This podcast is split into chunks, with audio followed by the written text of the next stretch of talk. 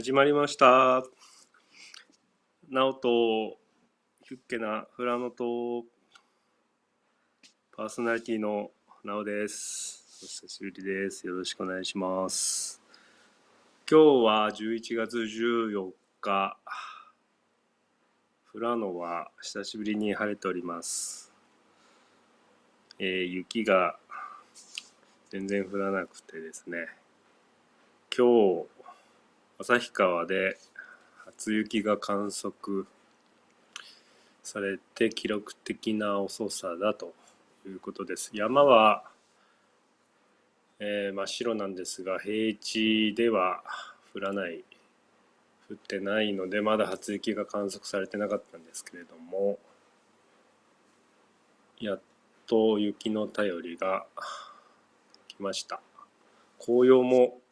と遅れてるみたいですけれども富良野は紅葉はもう終わって雪を待つのみという感じですかねで今朝はマイナス1度か2度ぐらいまで行ってちょっと霜が降りたんですけれどもまだ雪はなくてもう少し雪の便りはもう少し後かなということです。えー、更新がちょっと止まってまして、お久しぶりだったんですけども、これの一つ前の更新が9月の頭頃で、その後にすぐ地震があったり、なんやりかんやりして、まあ僕のところは地震的には被害がなく、停電も自家発電がありましたので、すぐ、えっ、と、復帰、自家発電で作業できるような施設を整えているので、まあ、特に、で、家の電気も、まあ、停電の多いとこなので、えープリウス乗ってるんですけれども、プリウスの発電、非常電源モードっていうモードが2018年現行のプリウスにはありますので、そちらのモードにして、プリウスから電源を取って家の電気を賄ってやり過ごしました。まあその日の地震が起きたその日のお昼には電気が復旧したので大したことはなかったのですが今でも避難している方がいますのでまだまだ復旧までにはかかるかなということです。えーまあ1月2月3月の大雪はもう少し停電長かったりもするので雪で電線切れたりとかしたら23日停電なんてこともあるのでそういうために用意してた施設なんですけれどもまあ準備しておくことには越したことがないということでえー、まあまあ近況はそういうことです。まあそんなことがもろもろあり風邪もひいて更新をサボっておりました。えーとですね、今回はゲームマーケット2018秋の情報を少しお伝えしたいなと思ったんですけれども、一つメッセージが来ておりまして、えー、角電さんという方、DM でいただきまして、ちょっとメッセージ読ませていただきます。えーはじめまして DM させていただきますと。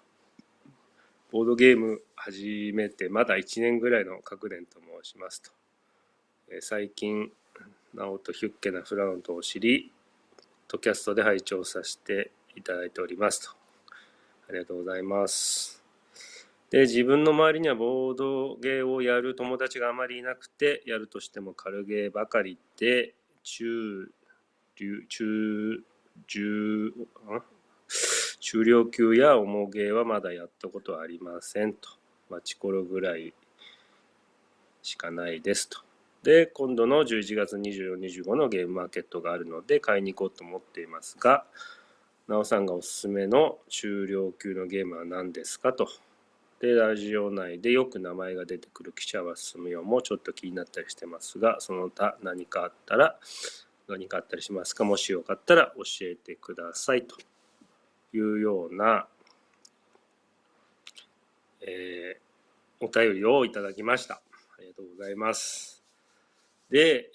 えー、っと、実を言いますと、ゲームマーケットに行く予定もなかったので、今までもう知り合いに買ってもらってったりする場合は、ちょっとだけ気になったのを2、3個買ってきてもらう程度だったので、そこまでじっくりゲームマーケット一つ一つ見て何がどうとか、カタログを買ってとか、そういうえっ、ー、と、見方もせずに、ゲームマーケットがあるなとか、ツイッターでなん、にぎわってんなぐらいな感じで、特に情報も詳しく見ることなかったんですけれども、ちょっと僕は買わずに、まあ、ゲームマーケットの後の通販があれば買おうかなぐらいな感じで思ってたんですけれども、うん何か取っかかりがないとちょっと情報も見るのも大変だなと思ったんででポッドキャストをやられてるボードゲーム関係のポッドキャストやられてる方も結構ほぼ出展してますので、えー、そちらの方関連のゲームをちょっとチェックというか、確認していこうかなと思ったら結構あったので、今回はその1、その2、その3と題しまして、ちょっと分割していけたらなと思います。その1は、えー、両日参加24、25参加のブースとか、企業さんとか、気になるところ気になるというかボードゲーム関係の出展してる方ボードゲーム違うなポッドキャスト関係で出展してる方でその2が土曜日でその3が日曜日とあとプラス気になるようなゲームっていうふうに分けて話したいかなと思います。で、特に、えっ、ー、と、ブース順とか、用順とか、えー、カタログ順とかそういうのはあんまり関係なく、えー、喋っていきますので、で、カタログも買ってないので、えっ、ー、と、ゲームマーケットの公式のホームページとツイッターを駆使してガチャガチャやって集めた情報ですので、ちょっと情報が古かったり、曖昧だったりするかもしれませんが、まあ、多少参考にできればなと思いまして、えー、いろいろまとめてみました。それでは、えー、一つ目、いきたいと思います。ポッドキャスト、おしゃべりサニーバーボードゲーム大作戦会ですね。こちらもよく聞いております。えー、こちらでメインではないんですけども、参加されてる斉藤さんという方が土曜日の F63 ブランブランゲームズに、えーと、で出展をしています。土曜日の F63 ですね。こちら新作、えー、新作あ新作の前に斉藤さんは、まあ、いくつかゲームとか麻雀拡張とか作ってるんですけれども、えっ、ー、と春に出したのかな？去年の秋かな？去年の秋に出したのをえっ、ー、とこの度オインクゲームズからえトリックと怪人のパッケージで、えー、一般流通して発売するという。ウィンクゲームズは、えー、両日のエリア5で、えっ、ー、と、出店してまして、ウィンクゲームズ小さい箱の可愛い箱ですけども、そちらで、えー、まあ、リブートっていうかもう、うーんと感じで、えトリックと怪人というゲームで出ます。で、2人から4人、15分の9歳から。で、ゲームマ価格で2000円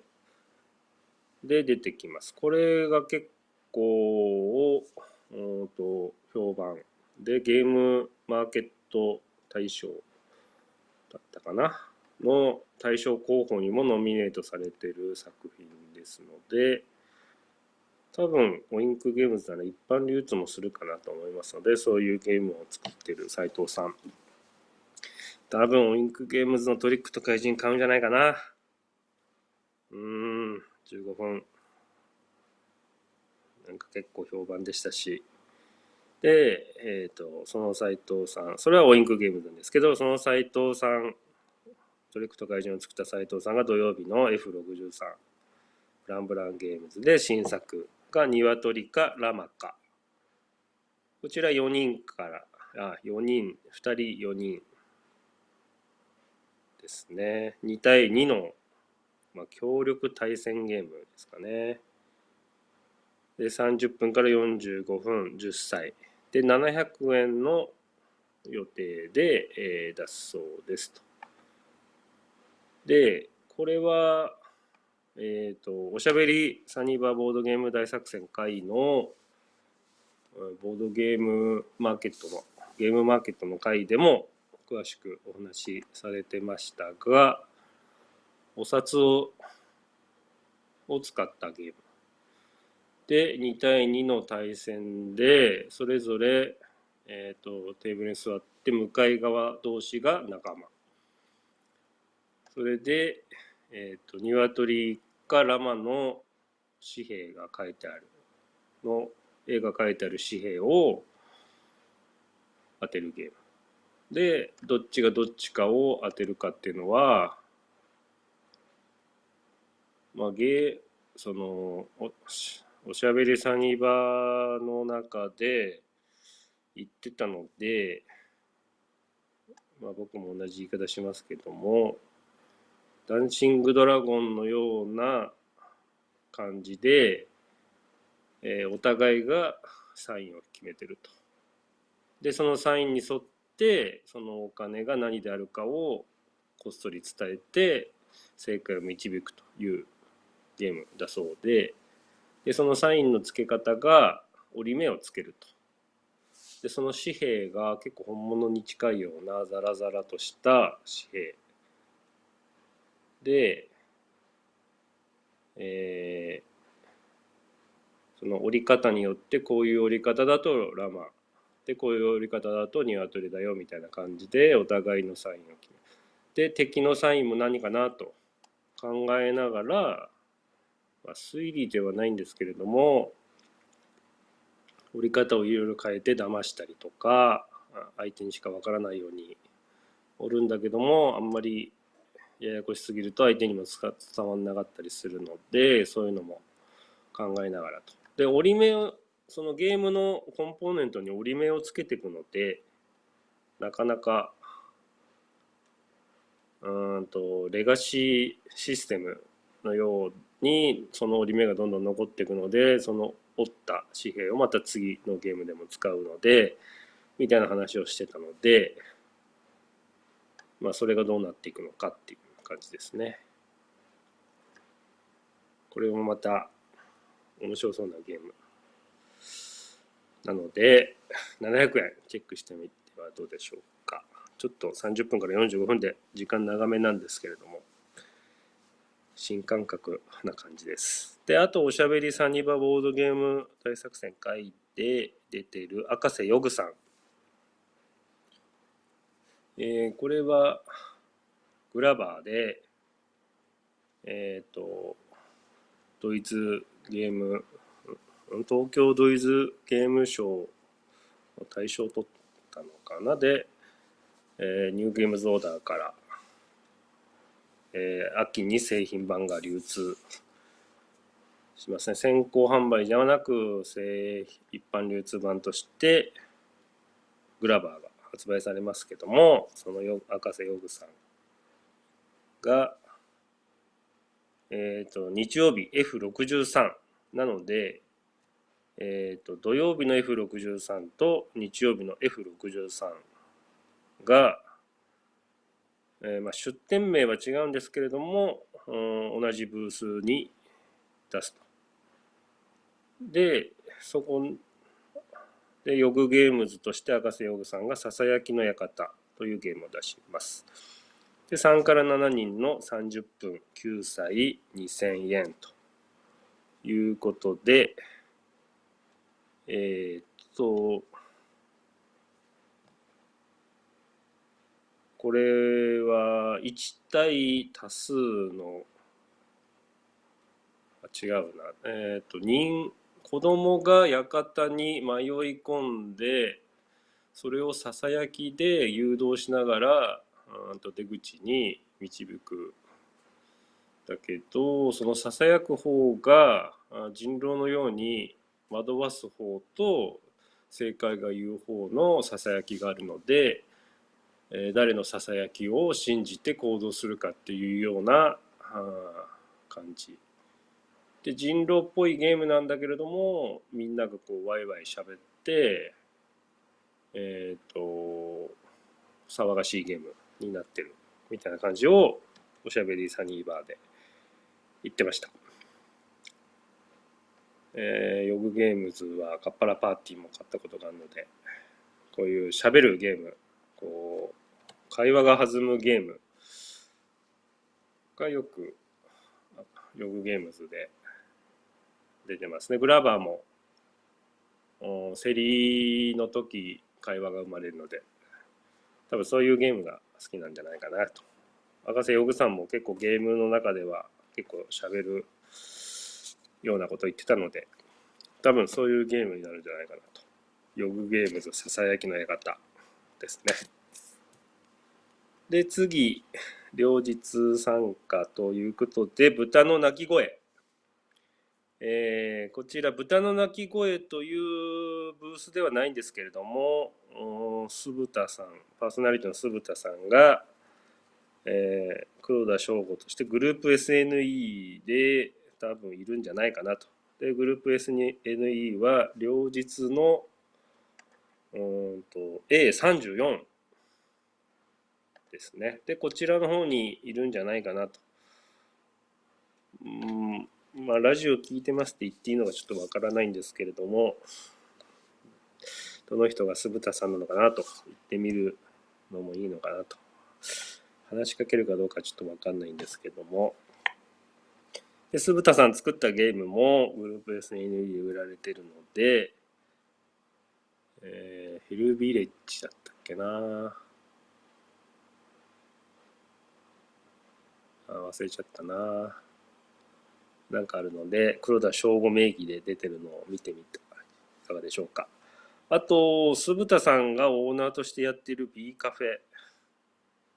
ですね。そちらのボードゲームカフェの店長であるアタックさんがいますけど、そっち、その B カフェ名義で出しているリキュール・ザ・ゲームが、えっ、ー、と、もう出品されてまして、これ結構版が重ねてまして、なんか見やすくなったり遊びやすくなったりしてるようなので、えっ、ー、と、そちらも買ってない方、えっ、ー、と、土曜日 F30 ボドーマンさんで、えっ、ー、と、売られてて、あと土日両日のエリア6のイエローサブマリンでも売られるそうです。リクールザゲーム。2400円。2人から5人の30分10歳。これも見た目がとても、良くてですね。えっ、ー、と、評判になってましたね。なんかおしゃれな感じで、リキュールを作っあの指定されたリキュールを作って点数を稼ぐっていうことで、いろんなリキュールができて楽しいと。で、見た目も華やかだということで話題になってました。で、だんだん遊びやすくなってるので、よかったらどうでしょうかということです。で、次見ましょう。両日は、ボードゲーム好き語りというポッドキャストをやられている円卓 P さん。えー、こちらはね、えーと、青猫の出張所ということで、両日の B08 企業ブースですかね。えー、こちらで、えっ、ー、と、ペーターと2匹の牧羊犬、えー、と、知略、悪略が出品されますと。で、ペーターと2匹の牧羊犬は2500円。で、これ2人用で8歳15分から30分というトリックテイク、マンカラを使ったトリック、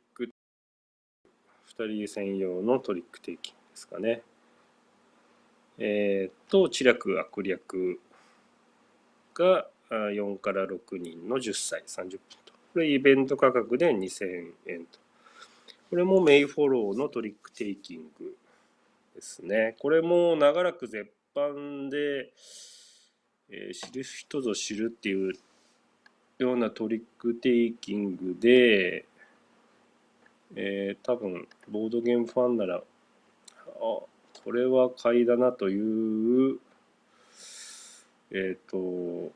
ゲームじゃないでしょうか。これは1999年に一度出てまして、えー、なんか変わった、えー、色をなるべく集めるんですけれども集めすぎると点数が低くなるので集める色を絞らないと点数を取れないと。だけどもいろいろままならないことが起きて思い通りにならないっていうようなゲームトリックテイキングですね。で知略悪略とでもう一つがペーターと2匹の牧羊犬。で、円卓 B さんはトリックテイキング出してまして、もう一個が、まあ、サーチレイというか再販で、オトリンプも出してますね。なので、トリックテイキングが好きなんじゃないかなと。で、ペーターと2匹の牧羊犬もトリックテイキングなんですけども、これコマが 3D プリンターで作ってまして、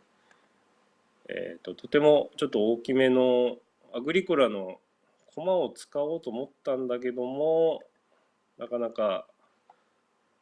いいのがなくて自分で 3D プリンターで作ったみたいな話をボードゲーム好き語りで言ってて結構こう柵で動物たちがこう動き回ったりするような感じでちょっと面白そうかなと思って見てます。で、マンカラでトリックテイキングっていうのもちょっと変わった感じなので、ちょっと楽しみです。ヘーターと2匹の牧羊犬2500円。知略悪略が2000円ですかね。多分両方ともこちらのボードゲーム好き語りの通販で通販されたらいいかなと。知略悪略も多分、うーん、いろんなお店で売られるんじゃないかなと楽しみにしております。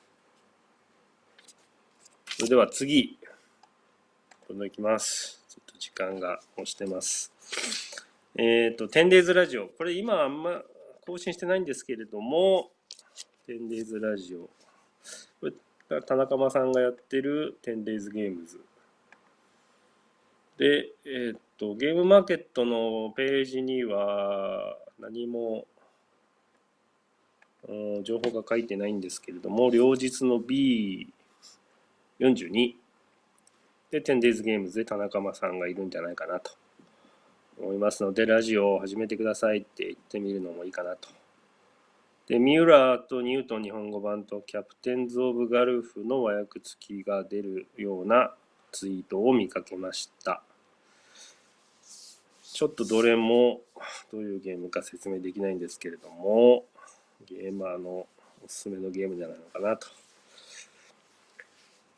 10days は、オーディンとかの拡張、オーディンの拡張とか、もう最近拡張とかなんかリメイクばっかり買って、新作のゲームあんま買ってないんですけども、まあ、10days ゲームズも出品されるのに田中間さんを一目見るのもいいのかなと思います。えー、あと次、裏ワンドロー。裏ワンドローは、如月さんがパーソナリティのラジオで、最近ちょっと更新してないんですけれども、またゲームマーケット直前で更新してくれるかなと思っております。もう100回行ったんだっけな、99. 点何回だかで止まってたんだっけな？うん、多分忙しいのかなと思いますけれども、これはワンドローとして両日 B19 で、えー、出展しておりますと。で、えー、新作、えっ、ー、と、エスパーピザやゴーストタウンへ行くという作品が出ますと。で、これ2人から3人30分から45分、10歳3000円となっております。で、これは、えっ、ー、と、ゲームマスターがいて、ゲームマスター対プレイヤーの、うん、対決、対戦になってて、ゲームマスターがマップを作って、プレイヤーがそのマップうんその前にもうちょっとテーマを説明するかな。